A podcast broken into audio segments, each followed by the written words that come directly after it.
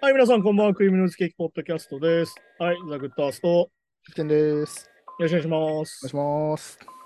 はい、こんな感じで、先週話した中間選挙の話なんだけど、うんアメリカのね、はいはいうんちょうどこう、まあ、なんだろうな、1週間経って、ちょっとまあ、なんだろう、票が動いて、いろいろ決まったから、ちょっとその話を続きするんだけど、あはいはい。まあ、その上院は結局、もう、今のそのさ先週話したジョージアの決選投票を待たずして、民主党が50取ったので、うん。うん。もう民主党が過半数を取ったのは確定。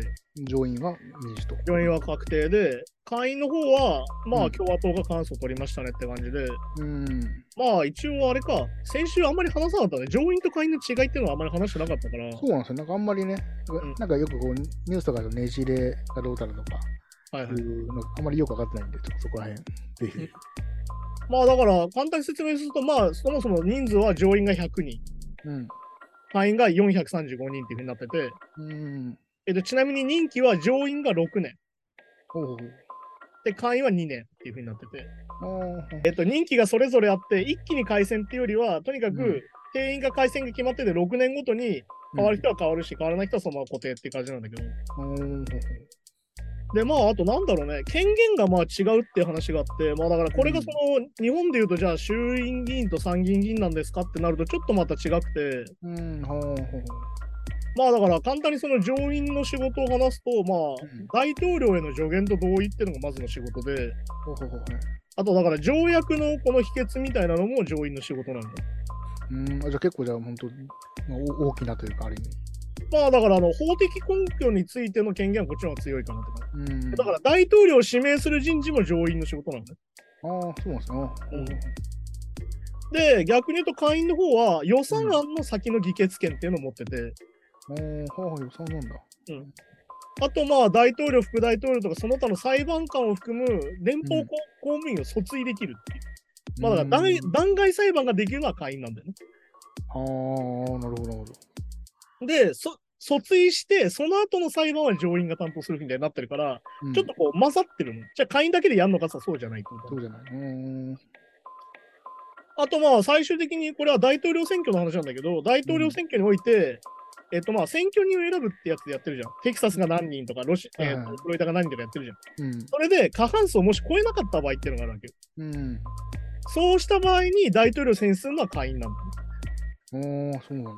っていう風になってたりとかして、そこがまあちょっとその、なんだろう、衆議院、参議院の機能がちょっとこう混ざってる感じ。さっき予算案はこっちとか分かれたりとか、うん。総理の指名はこっちみたいな。まだ衆議院議員であるじゃん。あの、参議院も取るけど、結局衆議院議員で指名したりとかするわけ。っまあそうですね。ってていうなったりするから、結構まあごちゃごちゃしてるんだけど。うん。あとまあ先週も話したけど、結局その、なんでこんなに民主党が頑張ったかっていうと、うん。まあ Z 世代だよねって話で。まあ、はいはい。あ前も話したけど、Z 世代になればなるほどよりリベラルでって話で。うん。で、それに対してだから共和党っていうのは、この後その人種比率がどんどん変わっていく中で、うん。白人がどんどん少なくなっていくわけよ。うん。えななぜかこのまま共和党っていうのは一生勝てない党になっちゃうから、うん。さっき言った移民のそのメキシコ系だったり、キューバ系だったりする人たちは、経験なクリスチャンだから、そっちを取り込もうって今頑張ってる。なるほどね。はいはい。だけど、さっき言った Z 世代、まあ若い人になればなるほど考え方がリベラルだったりとか、うんで多様性を重視する人たちが多いから、うん単純に民主党への支持率が上がっていくって話で。まあ、そうかそうか。今回もだから、20代から30代はもう7割くらい民主党支持なんだよね。うーん。なんかそんなに。うん。そういう風になってて、結局やっぱまあ、ちゃんと有権者登録して、じゃあ本当にその選挙のその投票率が上がれば、やっぱ民主党が勝手に勝つようにもうなっちゃってきてるのは確かだなっていうのが今回の結果で、うん。みんなやっぱりその経済対策がダメだから、じゃあ共和党に入れようって普通いつも今までだとなってたんだけど、うん。それ以上にやっぱりその中絶の拒否とか、まあ、そうね。はいはい、そうかそうか。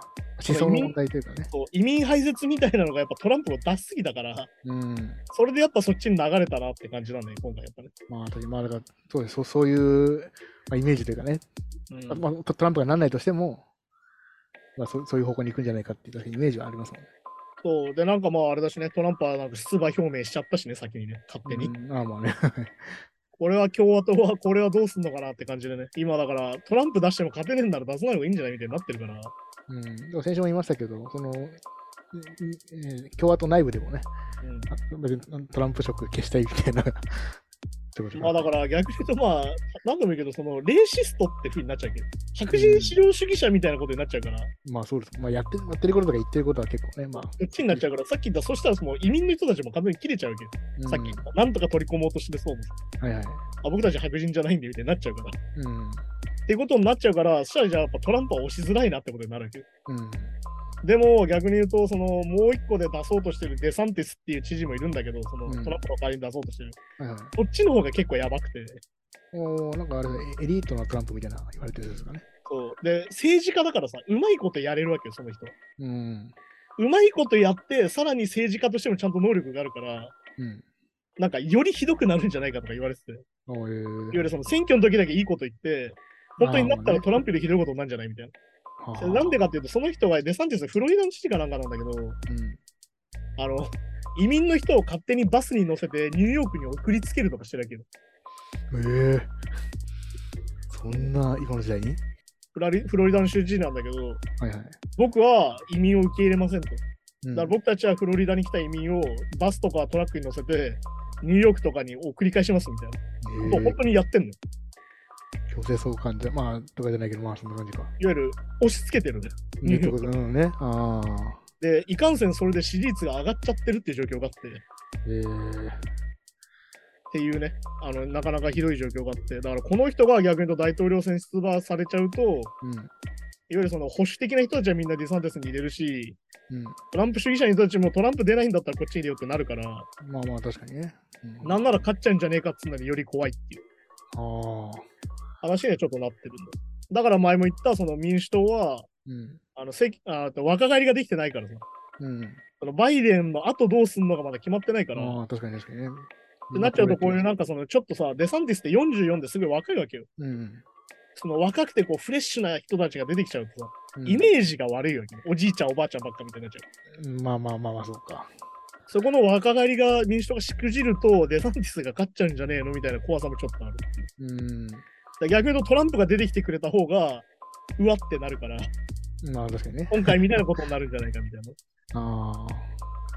っていうのもあって、いわゆるその交渉力があるわけよ、政治家っていうのは本来ね。本来政治家能力っていうのは思想のリーダーシップとかよりも交渉力なわけよ。まあまあ確かに前に。も話したその51対49の時に49の話も聞いて、じゃあ49の意見も取り入れて、じゃあ51を満足させましょうみたいになるわけじゃん。うん。で、でお互い満足した政策をやらなきゃねって話が政治家能力なんだけど、ちょうどいい折衷案じゃないけど、そのね、出せるのが一番いい政治ですもんね、やっぱね。っていう風になれば本来いいんだけど、そうなってないっていう状況が今あるから、今、片方切り捨てるみたいな方が主流になってきてるというか。だからデサンティスみたいなうまいこと調整もできちゃって、なおかつそういうなんか切り捨てもできるみたいとか出てきちゃうと、うん。結構怖えなっていう。だからそうですね、だから受け入れるとか受け入れる、受け入れる、うちは受け入れないですよっていうのが、要はその、折アメリカ衷案みたいな全体になっちゃうけど、そうそうそう。だだからそうなってくるとまたね、住みたい州に住めないとか、いや、本当にそうなんですよ住み。たいとか、働きたいところで働けないとかって移民の人がね。まあだって、アメリカ全体の権力を持っちゃったらそうなるよ。アメリカから叩き出すみたいになっちゃうからね。まあそう、まあそうそれもできちゃうわけですからね。っていうのもあってね、結構まあ怖いっちゃ怖いなって話でね。に。ね確かに。あとなんだろうな、まあせっかくだから政治と関係ない話もしたいなと思って、最近俺が手に入れたのは、あの、ナインチネイルズが、なんだっけな、えっ、と、いわゆるその、退役軍人フェスみたいなのがあって、はいはい。その待機軍地の人たちのためのこうベネフィットみたいな、いわゆるその寄付みたいなイベントがあって、ああ、だからジョシュ・ウォルシュがで、えーっと、ウォルシュが出てて、えーうんだからイーグルスのギターね、ジョン・ウォルシシュが出てて、それとかまあヘッドライナーだったんだけど、それにまあゲストでデーブ・グロールが出たりとかしてるね。ュ。へえこのフェスにナインチェンズが出て、うん。まあ配信があって、確か3000しないぐらいで買えたから、ああ、でもあれか、円安だから3000超えてるかも。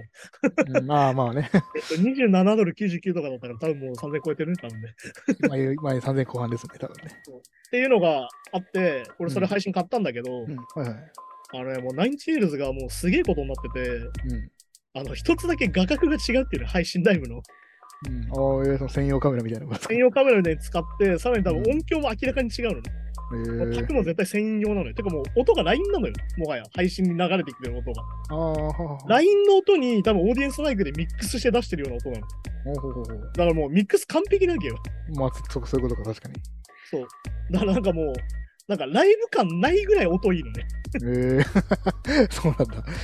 で、なおかつ今、その、 Nine Inch Nails って前のツアーからそうなんだけど、カメラマンをステージ上に入れて、うん。その人のワンカメでずっと追うっていうのをライブでずっとやってるの。うん。で、それをずっと横のスクリーンに出してんだけど、配信の映像、その人のカメラを直接送ってて、うん。で、さらに白黒映像。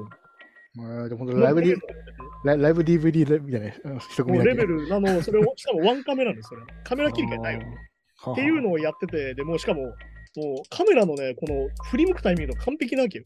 うん。もう、はい、この曲でドラムアップみたいな、はい、ドラムがフィル入った瞬間ドラムアップみたいなのをワンカメで全部できてるわけ。あはい、ギターのフレーズ、はい、ギターアップみたいなのが一人でできてるわけすげえ。もうだからカメラマンがメンバーじゃねえかぐらいになって、カメラアングルが。じゃあなんかそういうフェスとかっぽくなく自分のライブみたいですね。なんかね。もう完全に単独級の画質でやっててさ。へいや、このクオリティで配信やられたらたまんねえけど、え。逆に言うと生で見るしかないんだな、逆にっていう。あ、まどういうことかというと、もう見せたいものしか映んないわけよ。うんああ、まあ、そういうことね。ちょっと格好悪くなってる瞬間とか一切わかんないわけ。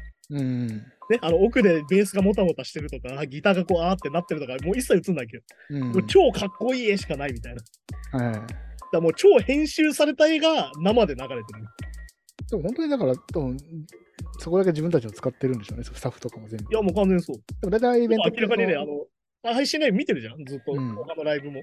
音変わるから、急に。うん、ああ。もうミックスから何から変わるし、もうさっき言った映像も変わるから、PA も違うのかも、全部。全然 PM を。まあだから、サマソニの時も言われてたのは、もう卓持ってきてて、完全にね。ああ、はいはい。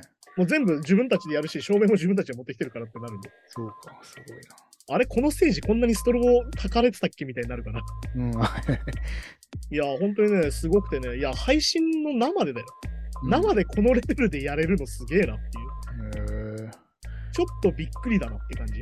今までね、そうライブでは確かにそのオオフマイクとかメインで使って、うんライブ DVD やるときに、LINE で撮ったやつをちょっとミックスしてそうそうそう出すとかってやってましたけど、今それもうリアルタイムであできちゃってる。できちゃってるだからリアルタイムでミックスもできてるし、みたいな感じで。ね。うん。いや、すげえなっていうね。あすごいな。あとまあなんだろうな。あとまああの毎毎週恒例あの日本国内国会議員すっとこニュースだと、うん。あの日本維新の会の参議院議員のあの中条清っていうあの元歌手の人がいるんだけどね、うん、はいはい。あの答弁中にあの急に自分の新曲の宣伝をしだすっていう。おーい。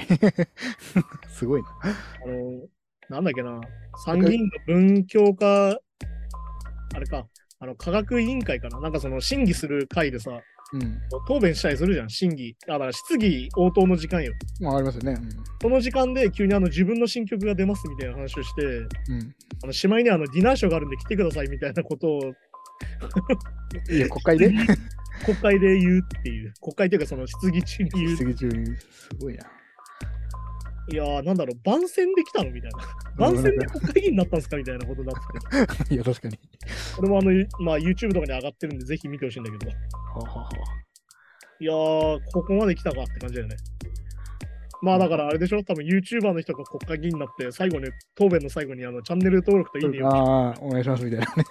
ことになってんだなってことで、本当に恐ろしく思ったんだけど。まあ自分のね、選挙演説やる分にはまあ自由だけど、いや、でもそれもあの、金銭絡んでるプロモーションになっちゃうから、それそんなダメなんでしたっけ？ダメあか。の商売行為だから、それ。そうかそうかそうか。あの、非常に非常識ですよね、だからね。まあだって税金使われてる場でそういうことしてるの確かに。そ そそうそうだね。そもそもね。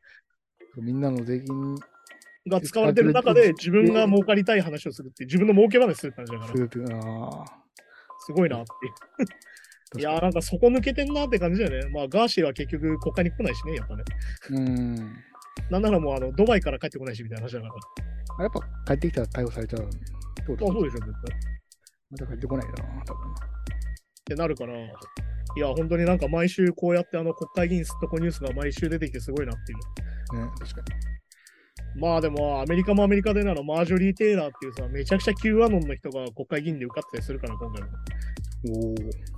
うん、あの会員とか全部合わせると、州知事とか、うん。その、合わせると多分100人ぐらい Q アノンっぽい人たちが今回国会とかに入っちゃってるから、アメリカもアメリカでまあひどいんだけど。そうなんですね。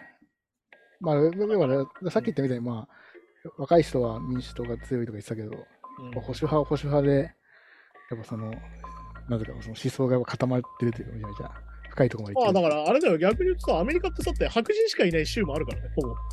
ああ、まあそうかそうか。うん、ほぼ白人しかいないし、若い人たちはみんな都会に行っちゃうから、ああ、そういう州もある。中西部の田舎の都市とかだったら、本当にそういう人しかいないからさ。うん。したらそれは保守派本流になるじゃん。もう9なるほど対1で保守派みたいになっちゃうから。そうかそうかだってアメリカだってなんなら、その、アジア人見たことないみたいな人もすげえいるからね、中西部だったら。ああ、まあそうですよね。多分ね、そも広いから。そもいない州ってあるから。っうんうん。ていうこともあるからね、結構全然そういうのはあり得るんで。うん。まあでもそれにしたってやっぱこういうなんか、なんだろうな、ディナーショーの宣伝しちゃうような国会議員が受かっちゃうんだよね、日本ってね。まあ、さっき言ったまあガーシーですよ、カラオケですからね。考えるとやっぱり恐ろしいことになってるなと思うから。まあね、まあ、ひまあ、票さえ取れればなれるっていうのが、まあ、まあだから逆に言うとこれもやっぱシステムのバグの一部だなっていう。うん。だって要はそもそもあれじゃん、あのドバイから帰ってこないとか想定してないっすみたいな話だからさ。まあそうですね。いや、本当にすごいですよ。だまあ本当法の穴をつくじゃないけど。いや、本当にシステムのバグ疲れちゃってますね。ねえ、そうなんですよね。ことなんでね。はい、じゃあそんな感じで今週もニュースのコーナーに行きましょうかね。うん、じゃあ行きましょうか。はい。ザ・975のマット・ヒーリー。アメリカで Z 世代で初めて国会議員になった人物を祝福と。うん。えザ・975のフロントマンであるマット・ヒーリーは Z 世代で初めて国会議員になった人物をえーワシントン DC の公演ステージから、えー祝福していると。でこのまあ25歳のマックスウェル・ロスト。まあ、アメリカの、まあまあ、さっきの中間選挙うん。のフロリダ州第10区で勝利を収めていると。なるほど。すごい若い世代、25歳、若いですね。まあ25から一応アメリカはその下院議員は出馬できるから、本当にまあだからそのもうリミットで出たって感じなんだけど、お母さんは日本って30歳でしたっけ？30、そうだね、30からかな、確か。そうそうあそうアメリカの方で、がまあ、アメリカはだからさっき言った下院議員は2年で任期だから、2年でまあ入れ替わるけど、全員。うん。下院の方は全員入れ替わるから、そうやって今回入れ替わって、今回こういう人が受かったんだけど。うん。だから逆に言うとさっきみたいな、フロリダってさっき言ったみたいな、あれなんですよ。さっき言ったデサンティスが知事やってるようなとこだけど。おー、はいはいはい。デサンティスはフロリダ州知事だから、なるほど逆に言うとフロリダ10区ってとこではこういう Z 世代が受かるみたいなところもあるわけよ。おー、ね、確かに確かに。いわゆる地区によっては全然違うってことなんだ。全体から見れば共和党の州でも、うん。地区によっては民主党がすげえ強い州があったり、地区があったりするってこと。あー、そっかそっかそっか。うん、それは前も話したそのダウンタウンっていうその都市に近い部分では民主党支持、リベラルが強くて、うん。郊外になればなるほど保守が強くなってくるってやつだから。ああ、本当じゃあ州、州というよりは、州の中でも全然違うんですね。州の中でも全然違う。このこの人が知事だからとかっていう感じでもない。全然ない。だから逆に言うと、全体的な数字で言えば、うん保守が強いから州知事にはなれるけど、うん。このフロリダ、例えばこの第10州だったら、リベラルの人がすげえ強いから民主党の議員が受かるっていうのはある。ああ、そうか。じゃあほん本当にじゃあ集計してみないと分かんなかった。そうですね、本当にね。だからまあよくあるそのさ、なんでこんなに後半になってから民主党の票が伸びるんだって怒る人いるけど、うんあれは単純にあの都市部の方が人が多いから、うん。あの単純に集計してった時に、あの外側からどんどん埋まっていくから、最初は赤だったのが、う後半になるとどんどん青くなっていくってだけの話で。ん。ね システでムの話それに対してすぐ選挙不正だとか言い出すわけよ。うん。だから先週だから言い忘れたっていうか、付け加えてなかったけど、それなんで今回 Q1 の人たちが引かれたかって話なの。うん。あの中間層の人たちになぜ引かれたかっていうと、う当たり前だよ、民主主義の否定なんだもん、それ。ん。まあまあね、確かに。要は選挙の否定っていうのは民主主義の否定になるから、いや、そうそうそうそう。いや、そもそもじゃあ、お前らじゃあなんで投票に出馬してんの？みたいな話だけ？ど。うん。だって投票意味ないとか言ってんなら出馬する意味なくないみたいな話だ。まあ、そもそもね、そうなんですよね。っていうだかことだから、今回ちょっとトランプ派が引かれたっていう部分があるわけで。うん。らこういうふうに、そのフロリダっていうすげえ保守が強い州でも、こうんうやって Z 世代のマイノリティだったりする人たちが受かることはあるわけよ。うんなるほど。だ本当にそのアメリカって、俺たちの思ってるアメリカっていうのは、多分基本的に俺たちが思ってるアメリカっていうのは、基本的にやっぱりカリフォルニアとニューヨークでしかないわけですよいや、そうそうそうですよね、多分ね。うんで。さっき言ったようにテキサスだったり、フロリダってところには全然違う世界があってっていううん。で、そういうのが集まって United States of America ですから。まあ確かに、まあ広いですからね、そもそもね。だってそもそもだってハワイもアメリカなんだからね。そう確かに、そうか、そうか、確かに。まあ、広いし考えれたらそう。人種もたくさんいるから。だそうから日本に、なんか日本の県とかっていう感覚とは全然違うってことですよね。そう。だからそもそもね、やっぱ俺たちの感覚では全然受け入れられる話でもないところがいっぱいあるから、うん。らそう考えてくると、やっぱりアメリカっていうものをちゃんと見ないと見誤るようになってますね、こういうことです。うん。じゃあもうフロリダはデサンティス出してるから超最悪じゃんっつったらこういう人も受かるから。うん。で、まあ、1975はこうやってさ、あれじゃん。Z 世代をある意味代表するミュージシャンになってるし、まあね、まあイギリスの人ですけどね。うん、こうやってまあ、だから、その、Z、まあ、だからなんだろうね、これでも世代論でさ、うん。まあ、俺たちだからアメリカでミレニアムズって言われてて、そのまあ、なんだろう、平成、日本で言うと平成ぐらいか。うん平成初期と今2000年ぐらい生まれがミレニアムズって言うんだけど、うん。そこは逆に言うと今あれなんでね、その中間層とまさに言われてて、不動票が多いみたいなことで、いうん、ああ、そうなんですね。わわゆる保守の人もいるし、えー、とリベラルの人もいるっていう世代。うん、なんでかっていうと、あの就職氷河期的なものも経験してるし、うん。まあだから俺たちで言うとリーマンショックが直だったから、ちょうど2008年とかだからそんぐらいか。確かに。ちょうど就職できなかった人がいて、ホームレスがすげえ多い世代なんですよ、うん。ミレニアムっていう世代たちが。はいはいはい。っていうのもあったりとかして、こう結構世代間で考え方が違うんだよなってこともあるから、うん。だからまあ、なんつうのかな、こういうこともあるようなんだよ、まさに。ね、確かにね。でもこういう人が逆に増えていけばさ、だ前も話したじゃん。その、おじいちゃんたちしか投票行かないから、おじいちゃんとおばあちゃんたちの政策が優先されるわけで、うん。若い人がじゃあ俺たち出ますわってどんどん出てって増えていけば、それは若い人向けになるわけよ。まあ確かに確かに。うん、っていうふうになるから、まあこうやってちゃんと受かるってのはいいですね。確かそうそうそう。だからこうやってちゃんと出て、ちゃんとやればちゃんと受かる地区があるってことだから。に。うん。っていう風になってるんでね、だから民主主義っていうのは、まあな、前も話した、その、ほっとくと消えちゃうので、うん。ほっとくとなくなっちゃう可能性が大なのでね。てかやっぱね、その、権力持ってる側うんが、文句言われなかったら変えようとはなかなかね、しないですからね。まあだから、その、なんだっけ、前その投票しづらくなってるのがなんでだみたいな話は、うん。その投票所が少なかったりとか、黒人地区に置かないみたいになってるのは、共和党候補が大統領だったりすると、そのまま通しちゃうから。いわゆる勝ってたらいいじゃん、そのまんまでってなるから。まあ確かにね、そうかそうか。だから逆に言うと今民主党がかかってるから、次のその大統領選の時はちょっと改善されるんじゃないかとは言われてるんだけうん。ど、まあ何度も言うように、勝ってる方に権力があるのでね、まあまあそうですね。そこは忘れちゃいけないってこともあるから、法律も決められますからね。ってことなんでね。はい、じゃあ次のニュースに行きましょうでグラミー賞2023年の候補作品の一覧が明らかにと。か。はい。まあ、グラミー賞2003 2023年の候補作品を発表しており、うんまあ、ビヨンセ、ケンドリック・ラマー、アデル、ハリー・スタイラーズらが多くの部門でノミネートされていると。はいはいはい。まあこれ言っていくと、まあ、めちゃめちゃ長いんですけど、まあ、いろんな結構、結構いろんな部門があるんですね。まあ、ノミネートが出て、まあ、うまあ、その、ビヨンセ、アデルあたりはね、もう毎回こう、すげえ、ノミネートされて、ん。うん。まあ、アデルがこう、毎年取ってるんだけど、まあ、 Record of the Year は大体ね。うん。アデルが出すたび大体取るんだけど、うん。まあアデルといえば、こう、前回だったっけな取って涙ながらに、うんいや、ビヨンセが取るべきだったみたいに言っちゃったせいで、うん。その後こう、ちょっと変な空気になるみたいなこともあったんだけど、はい。うん。そういうのもあって、まあ、だから何度も言うけど、批評家受けするみたいなのも結構あってさ。うん、まあ、そうそうなんでしょうね、多分。で、あとまあ、まあ、何度も言うように、グラミーってノミネートの基準が一切明かされてないから、じゃあなんでこれノミネートされて、なんでこれがノミネートされないのってのも出てないし、うん。あと何度も言うように前話したみたいに、ほとんど白人だったりしてたけど、選定員がね。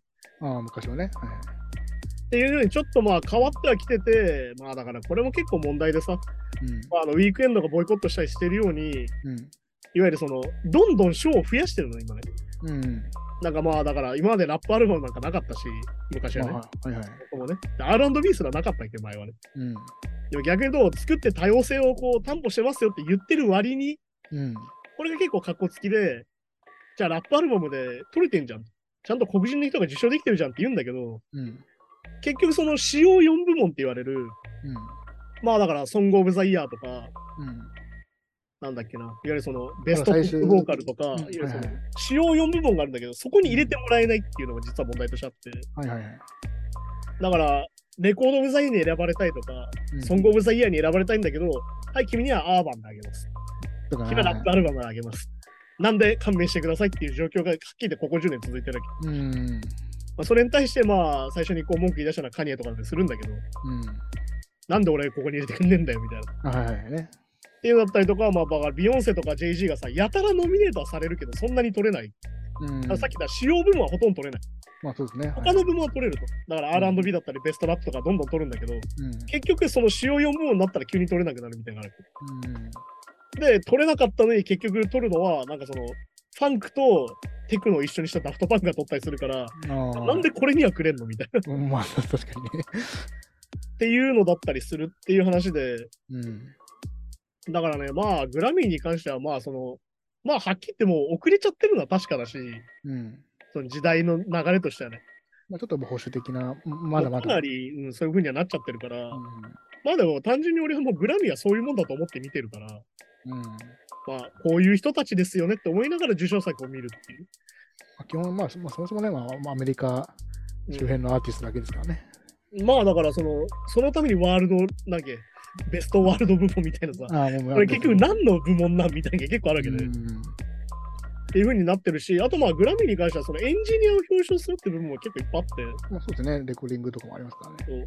そうそういう部門でいわゆるだからなんだろうな、まあ、協会組合賞なんだよ。これなんかアカデミー賞もそうなんだけど、うん。基本的に協会組合、グラミー協会の組合の賞だから。うん、まあ、そうですね、まあまあ。だけどその中で、そのいろいろある中で一番権威がある賞がグラミーっていうだけで。うん。っていうもんだと思って、だからグラミー取れないから良くないみたいな話には全然なんないしね。いや、まあまあね、それはそうですよね。そうまあだから、注目するとこはまあ、ビヨンセとアデルがどうなるかみたいな話で。うん。まあだからさっき言った最優秀レコード、最優秀アルバム、最優秀楽曲うん。が、これが2017年以来で、またビヨンセとアデルが対決しますよって話だったりとか、うんうん。どっちが取るんすかねみたいな話で見てると面白いかなっていうね。まあ、確かに確かまあだからあれですよ、これはもうあの競馬みたいに予想して楽しめばいいと思いますよ。に。うん。まあだからあの DJ キャレドがね、急にあの6部門ノミネされてて、うん。なんでかなと思ったら、要は結構 JG とかが参加してて、うん。で、そのラインナップが豊富でさ、うん。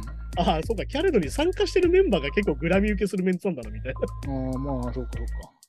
だからあの、ファンからはなんでこいつがこんなにノミネートされてんだよって叩かれてんだけど、まあジャスティン・ビーバーとかとかもね、なんか、そうそうそうでもあれメンツ見ると、ああ、よくグラミーに乗ってる人たちじゃんってなるから、うん、実は順当だったりするっていう。いわなるほど、なるほど。ゆるグラミーってその、取れたらそのエンジニアとかみんなに行くから、賞が、っうん。ていう部分でも実はあってっていうほうほうっていうのがあったりするから、これ見てると、なんか、最優秀新人賞、うん。まあ、マネスキンとか、うん。レッドリーグって、結構、ロック系というか、が意外と、これしょ。まあ、だから逆に言うと、そのラッパーの人たちって入らないんですね、これにってことなんでね。ああ、まあ、あそこ、そこそこに繋がってくるのか。そういうことですよ。あの、はっきり言ってロックってヒップホップに比べて保守的なジャンルなんでね。まあ、そうまあそうですね、確かに。ってことに実はなるんで。っあていう、その結構その、なんだろう、いわゆるだから回避のために別部門があるみたいな。あ、うん。だからなんかニューカマーラップなんとかみたいにできたら、いや、じゃあなんでラップだけなんだよ、これって。まあ、そうか、そうか。そのさ、なんで細分化してんのって話は実はあって。まあ、まあ、てか、そそもそもが、あとまあ、ラップの人って最初はインディーだったりするから、そう。そもそもこの協会に入ってないっていうかね。てか、その、要は、どこを基準にするかって結構微妙でさ。うん。だけど言うと、チャンス・ザ・ラップは歴史的だったのは、うん1枚も CD リリースしてないのにグラミーを取ったアーティスあトってあ、まあね、はい。っていうふうにはなってるから。まあ、あとなんだろうな、個人的に言うと、まあ、あの、よくノミネートされやすいロックバンド第1位、コールドプレイとフーファイターズっていうのがあるんだけど、うん、ああ、はいはい。入あの今回もコールドプレイちゃんと入ってるなっていうってますね、はい。ことだったりするんで、あの、上げやすい人がいるんだよ、多分その、あの、あの人たちの中で、そのグラミー界の中で。まあね。まあ、フーファイターズはわかんないけど、まあ、コールドプレイはまあ優等生って感じのうんまあでも曲もね。逆に言うとさ、その、ロックの架け橋みたいなのが今なくなってて、うん。その若い人とその古い人をつなぐ役割みたいなのが今、フーファイターズとか、コールドプレイが担ってるっていう部分はかなりあるんだよ、多分うん、まあまあまあ、確かにね。そうですよね。うん、その尖りすぎててなくて、ある程度その大衆系もして、うん。なおかあ、ただ、ついろんな要素も入っててみたいな。ただサウンドは今風でみたいなね。そうそう新しいことっていうのはあるから。うん。っていうふうに考えると、まあだから、これはね、基本的に賞レースは予想して楽しめばいいと思いますよ。うん、まあまあまあ。なんか自分のアーティスト、好きなアーティストが選ばれなかったから怒るみたいなのも変だし。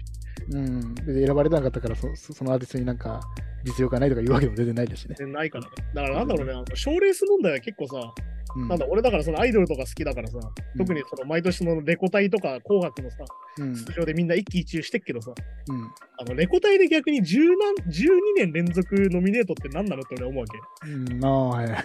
だってね、このグラミーで毎年ノミネートされるってないわけじゃん、はっきり言って。うん。あの、賞レースで毎年ノミネートってなんすかねみたいな話じゃない？こっちからするとね。まあまあ。それってもう、ただに年末の歌番組で誰読むかって話だけしてんじゃないのみたいに俺は思うけど。結構まあ、レコーダーだってね、レコード協会ね、あれですね、そうそう、だから、そう。なのに、まあその、十何年連続とかあるわけじゃん。うん、だからなんだっけ、AKB だったら12年連続が今年途絶えてごめんなさいみたいな話になってたりするわけ。いうんや別にさ、そこにノミネートされる意味って、ただ単に年末のその、レコード大賞って番組に出るための権利なんじゃねえのみたいな。いや、ほんとそうそうそう、そんなぐらい逆です人気ありゃ出れんでしょみたいな話だから。いうん。や、なんかそこにもはや価値はないよなっていうのは日本のそのレコ大に関しては思う。まあ、そうですね。まあ特に日本は当然、その、この賞レ、賞、賞、その、賞は意味ないですよね。紅白もそうだけど。まあだってね、まあレコ大に関してはあのエグザイルとかなんかがなんか2億円で買ったみたいなニュースになったしね、うん、そうそうそう、買っちゃいましたね。っていう風になってるから、なんかそもそも賞レースをどうやって見るかって結構重要かなとうん思ってて、なんだろう、毎年選ばれなきゃいけないんだって思ってるのがおかしいよみたいな。お前ら常に名曲書いてると思ってんじゃねえぞみたいな話だから。まあ、そうそうそう。まあ、ただ結構、結構グラミー賞の場合はね、なんかそのグラミー賞の曲、まあ、まあそのビート書いたりとか、うんなんかエンジニアとかも、グラミー賞受賞のアーティストをやりましたっていうのは結構仕事になる、つながるらしいんで、まあだから結局だからあれなんだよ、さっきも言ったけど、権威になるというかね。組合賞なわけじゃん。そうそうそう。さっき言ったエンジニアとか、スタッフにも賞が行くからいいことなわけで、グラミーとかね。うん。レコ大とかそうなってないじゃん、はっきり言って。まあ、てかもう名前さえ出てないですからね。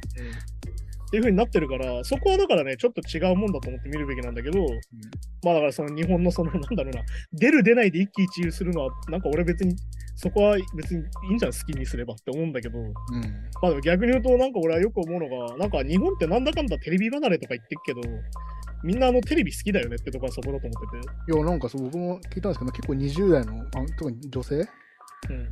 で結構テレビ見見てるらしいんですよね。まあまあまあまあまあまあ、TVer とかのあれも含めてかもしれないけど。まあでもなんかそのデータはなんか怪しいなと思うのは、みんな家にテレビないよね、最近。まあそうそうそう。だから僕も僕あんま、本当それこそ あんまテレビ見ないんで、うん。そんな見若い子見てるんだと思ったけど。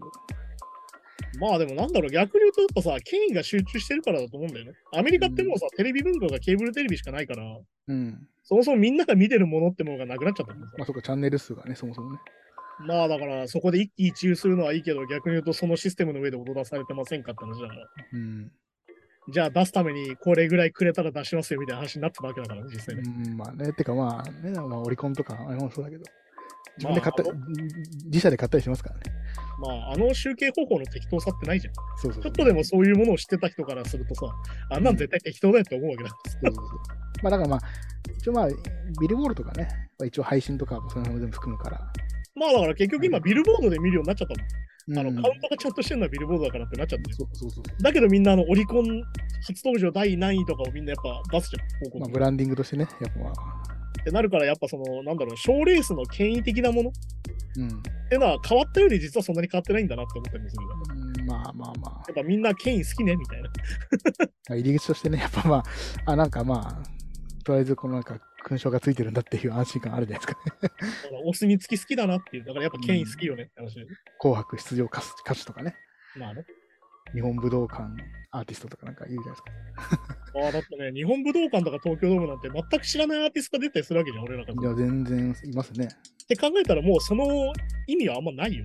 なんか紛争なんだしかなんないじうん、まあもちろん若い子の中に人気とかね、そういうのがあるでしょうけど。ゃん。あるからね。っていうもんだからね、なんかそうやってやっぱ、そういう風に、やっぱ賞レースでそうなるってやっぱ権威主義の一部だからさ。うん、だそういう発想自体がめっちゃ権威主義に寄ってんすよ、みんなってことだから。うん、まあまあね。そこは気をつけてって逆に俺は思うわけそういうことに対して。まあそうですねだ。からさっき言った怒ったりとか、悲しんだりするってこと自体が実は権威主義の一部だから。うん、まあ一イベントですからね、まあまあ言ったらまあ、。そんなもん別にお前が好きなら関係ねえじゃんと思っていいと思います。うん、まあ確かに確かあの何度も言うけど、お前の感想が大事なのまあそうですね。の。あなたの感想が一番大事なんだ。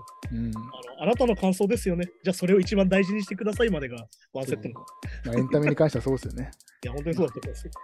そんなデデータデータ的にこれ人気でとか、いやこういう実力があってとか、そんな、まあそういうのだいそういう見方も面白いけど、まだ好きかどうかだから。まあだからあれじゃない？なんかそれに関してはさ、もうなんかそういうものは逆に言うと AI にとって変わられるんだと思うよ。うん、あ要はこういうのが受けて、こういうのが受けてっていうデータの集積に至っては、最初に人間がやるよりは AI がやった方が強いねってなっちゃうと思うよ、そういうことに関しては。まあ確かに。うん、いや、取って変わられちゃうもんだと思うから、そういうに関しては。うん。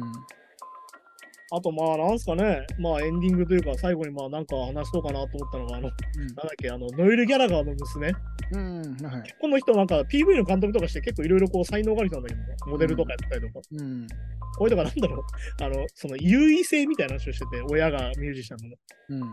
まあだからこれをなんか日本で記事になるときに親ガチャって訳されてて、うん、まあ、お前これテクニカルワードすぎねえかと俺は思ったんだよ だいぶ親ガチャの解釈の幅がね、ね。ねいい意味で使ってる人とすげえダメな意味で使ってる人がいるからさ。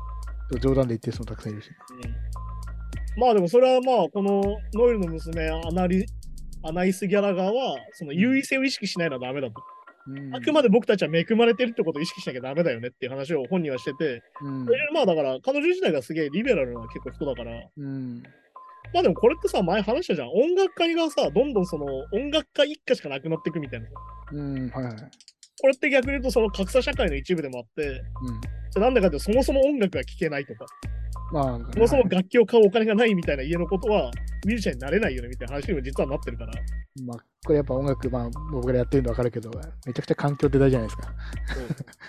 だから、これはだからまあ、だからこの、なんだろうな、これ難しいね。親ガチャって言葉にしちゃうから、ややこしくなるわけで、うんまあ、単純に言うと環境の話にすればいいけど、うん、まあそうですね環。境って大事ですよねってことの優位性の話を彼女はしてるってことそうまあ、まあ、音楽に関しても遺伝もね、結構でかいってデータ出てるけど、まあそこはまあ今、お置いといて。でもさ、だって音楽一家に生まれたって音楽に一切興味なかったら音楽家にはなんないわけだから。まあ、ていうか、でもそうなんですよ。だから結構遺伝、音楽も遺伝で決まるっていうけど、あれもどう、どうなんですかね。その、リズム感とか、あの、まあ、声の音域、ボーカルだったら、そういうので遺伝は関係するだろうけど、えっとね、これはだからみんなあの気をつけてほしいのが、それも環境の一部だってことなんだよ。あーなんでかっていうと、いいリズムを聴く環境があるからいいリズム感を持つだけであって、まあ確かに。えっと、これはきょ本当に極端な話をするよ。うん。音楽家一家に生まれ、例えばモーツァルトの息子だったとしよう。うん。生まれて20年間地下室に監禁される。まあ確かにね。そそしたら音楽は上手ですか？うまあ確かに。育まれないですもんね。ね。それって全部環境でしょ？うん。ってことは、遺伝って言ってるけど、基本環境なんですよ。まあそうか。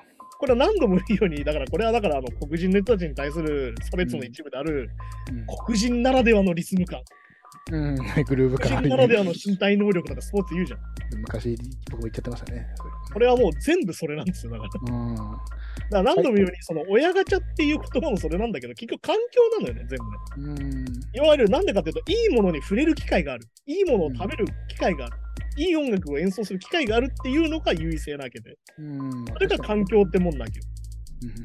だから逆に言うと、なんか中国みたいにもうちっちゃい頃からさ、音楽教室に缶詰にしてさ、うん。二十歳になるまでもひたすら演奏させてってやったら超上手い人で生まれるわけよ。てかピアニストとかうんバリバリ上手い人たくさんいますもんね、中国ね。あれもだからある意味環境を作ってるわけよまあそうかそうかそっていう風になるから、だから単純にその親ガチャって言っちゃうことによって、う。死んでしまう要素がいっぱいあるなってまあそうかそうか。まあね。だからあと遺伝だって言っちゃうとさ、何でも遺伝って言われるとさ、その息子たちもかわいそうだなと思うわけよ。うん。ね、ノエルの息子だから歌がうまいとかさ、あ、そうだね。それもありますね。あれってあのルッキズムの一部に近いから、いわゆる決めつけだからそれってさ、そうそうでもほ本人の実力をね、見ないっていうか、見てないってことだから。実力別に見る必要もないけど、なんかその、なんかね、まあ何度もその黒人だから足が速いに近くなっちゃうけどそうまあ本本人以外の部分でなんかね、そういわゆる他の要素で言われるわけで。そうそうそうそう。っていう風になるからね、だからその優位性をその本人が意識してるっていうのは非常にその社会的であっていいことなんじゃないかとそれは思うんだけうんね、確かど。でも逆に言うと、あのゾイ・クラビッツっていうあのレニー・クラビッツの娘がよ言ってたのは、いわゆる自分の成功、に。うん自分自身の女優としての成功がうん過小評価されてるんじゃないかっていう不安。うん、まあね、どうせ親がレニー・クラビッツだからでしょって思われてるみたいな。っまあ、七光っていうね、みたいな感じですもんね。ていうさっき言った逆効果にも実はなっててう。うん、そうそうそうそまあだからこれはだからさっき言ったルッキズムもそうでさ、なんか美人だから全部得だよねみたいなのは嘘なわけで、う。うん、ね。美人だから損してる部分も絶対あるけど、だから逆にそうやって舐められたりするわけですよ。まあ、これは両極と顔がいいからやってんだろみたいに言われたりもするわけで。どうせ顔左右だみたいなね。大あれって企業とね。超失礼な話なんだけど、まあ、確かに確かに。で、その人の実力を本来見てないわけだから、でもそれって結局両方ともそうだけど、うん本人の実力は何も見てない。いわゆる本人ちゃんと見てないじゃんってことだから。っうん。てっていうふうに問題になったりするからね、だから本当にそこも環境だし、なんかその、なんだろうな、これ難しいよね、なんかその遺伝、まだ優性思想もだから実は近いからさ、これもさ。そう、これね、遺伝学とこうね、あのセットにやっぱなっちゃうっていうかね、どうしてもね。で、なんかそこはじゃあ本当にデータがあるのかって言ったら結構あやふやだったりするんだよ。ああ、まあそこと、それ難しいですよね。だからその、ちゃんと遺伝の学問っていうのはちゃんとあるから、うん。そそうそう研究した人たちが全優性思想のなんかそういう、あれかって全然違うけど、いや、そうだよ。多分データとしてはまだ発展途上の部分たくさんある。だって、遺伝学が何を説明し、証明したか分かりますか？だから、優性思想がないってことを証明したんですよ。うん、ああ、はははは、ああ、そう、あ、まあそうかそうか。そうですよ。別に優位じゃねえよ。そんなの関係ねえよってことを証明したのが遺伝学ですから。うん。いわゆる、なんだろう、昔ってすごいんだよ。だからさ、黒人差別の歴史とかすごくてさ、うん。黒人のなんか頭蓋骨の形は白人と違くてみたいな話があるけど。ね、なんだっけ、くぼみがあってそこに脳みそが入ってないから黒人の方がバカなんだみたいな。優性思想の最初ってそこなんだよ。だから黒人っていうのは猿に近い人間だって、白人とはまた別の人間だみたいな。そうかそうか、まあってね。いうのを遺伝子学的に証明してって、うんなの関係ねえよって言ったのがそういうもんだから。うん、まあ確かにそうそうですよね。だからまさにそれが優性思想を否定するものだから、やうん。うん。っぱりだから学問って超大事なんですよ。まあそうそう確かに。っていう風になるんでね、だからそれはその都度その都度本人を見てあげないと、それは本人はかわいそうですよ。うんそれ失礼な話だから。確かにね。まあただ遺伝ってもただの情報ですからね。いや、だから本当にそう、だからさっき言ったみたいに環境だからさ、環境と情報と特徴だから。そう。それを合わせてその人だから。うん。らみんなさ、なんかその、そこしか見てないじゃん。だからやっぱその要素、一部分しか見てないじそうそうそう。だからよく思うよ。だからそのさ、見た目がすげえ男らしいからって、じゃあ中身も男らしいのかっていうのと一緒でさ、だかそう。うん。らそのルッキズム的なものでもあるわけで、結局切り、切り替え落としなんだよね、そこをね。そうそうそう。だから、はい、この人はこういう人、この人はこういう人っていう切り分けにしかならないわけで、うん。っていうふうに考えると、もうちょっと、なんだろうな、生きやすい社会なんじゃないかなと思うので、うん。そういうのを意識するといいんじゃないかなと思うし、やっぱり学問を否定してきたら、あの権威主義の始まりの一種なんで気をつけてっていう話です。うん。まあそんな感じでね、今週もやってきたんですけど、まあだからあれですよ、やっぱりその、環境みたいなものと、元から持ってるもの、うん。その元から生まれ持ったものも含めて環境だってことをやっぱり意識すると、うんもうちょいその解像度が上がるんじゃないかなとは思うから、うん。まあ、それはもう政治から何から何までして、まあだからよく話すその真の弱者問題とかもそうだけど、うん。いや弱者、真の弱者じゃないと声上げちゃいけないのかってことでもないし、まあそうですね。っていうことなんでね、まあだから何でもそうですよ。毎週言ってますよ。私事ですから何でもね。うん。うん。私事として考えましょうってことで。はい、じゃあそんな感じで今週もありがとうございました。また来週です。さようなら。さよなら。Podcast.